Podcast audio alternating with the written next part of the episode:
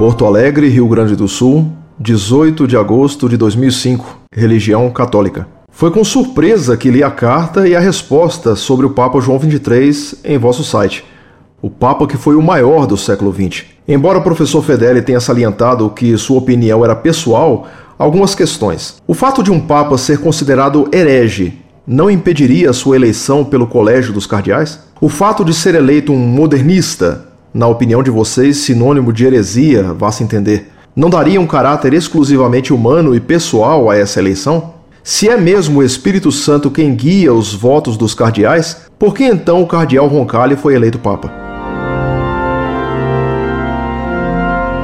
Muito prezado, salve Maria. Um herege candidato a papa que fosse eleito papa, sua eleição seria nula caso fosse contestada. Se não for contestada e o eleito for aclamado papa, ele será papa válido.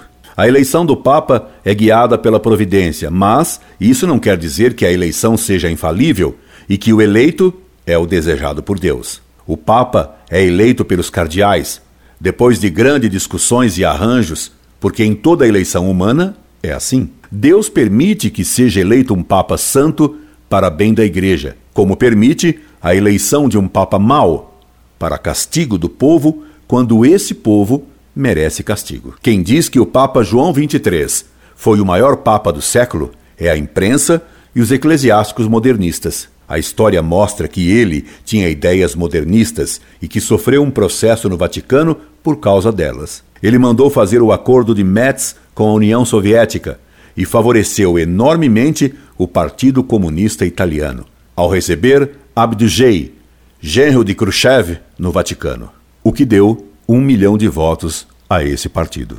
Incorde Jesus Semper, Orlando Fedeli.